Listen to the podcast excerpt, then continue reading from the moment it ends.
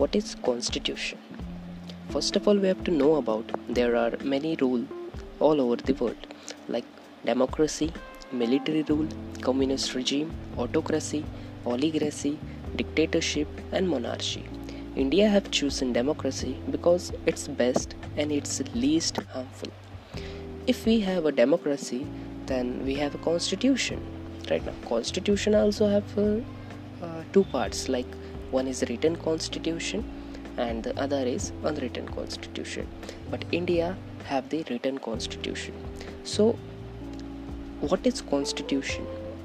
So it is a legally scientific document consisting of a basic governance principle of the state sets out the framework and the principal function of the organ of the government of the state. It gives the idea of the basic structure of political system under which its peoples are to be governed. It serves as a fundamental law of the land. Any other law made must be in conformity with it in order to be legally endorsed.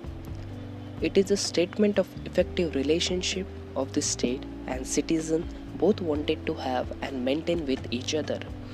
Constitutional philosophy determines the kind of government present in the particular nation it also outlined the vision of the state and ensured certain rights of the citizen and defined their duties.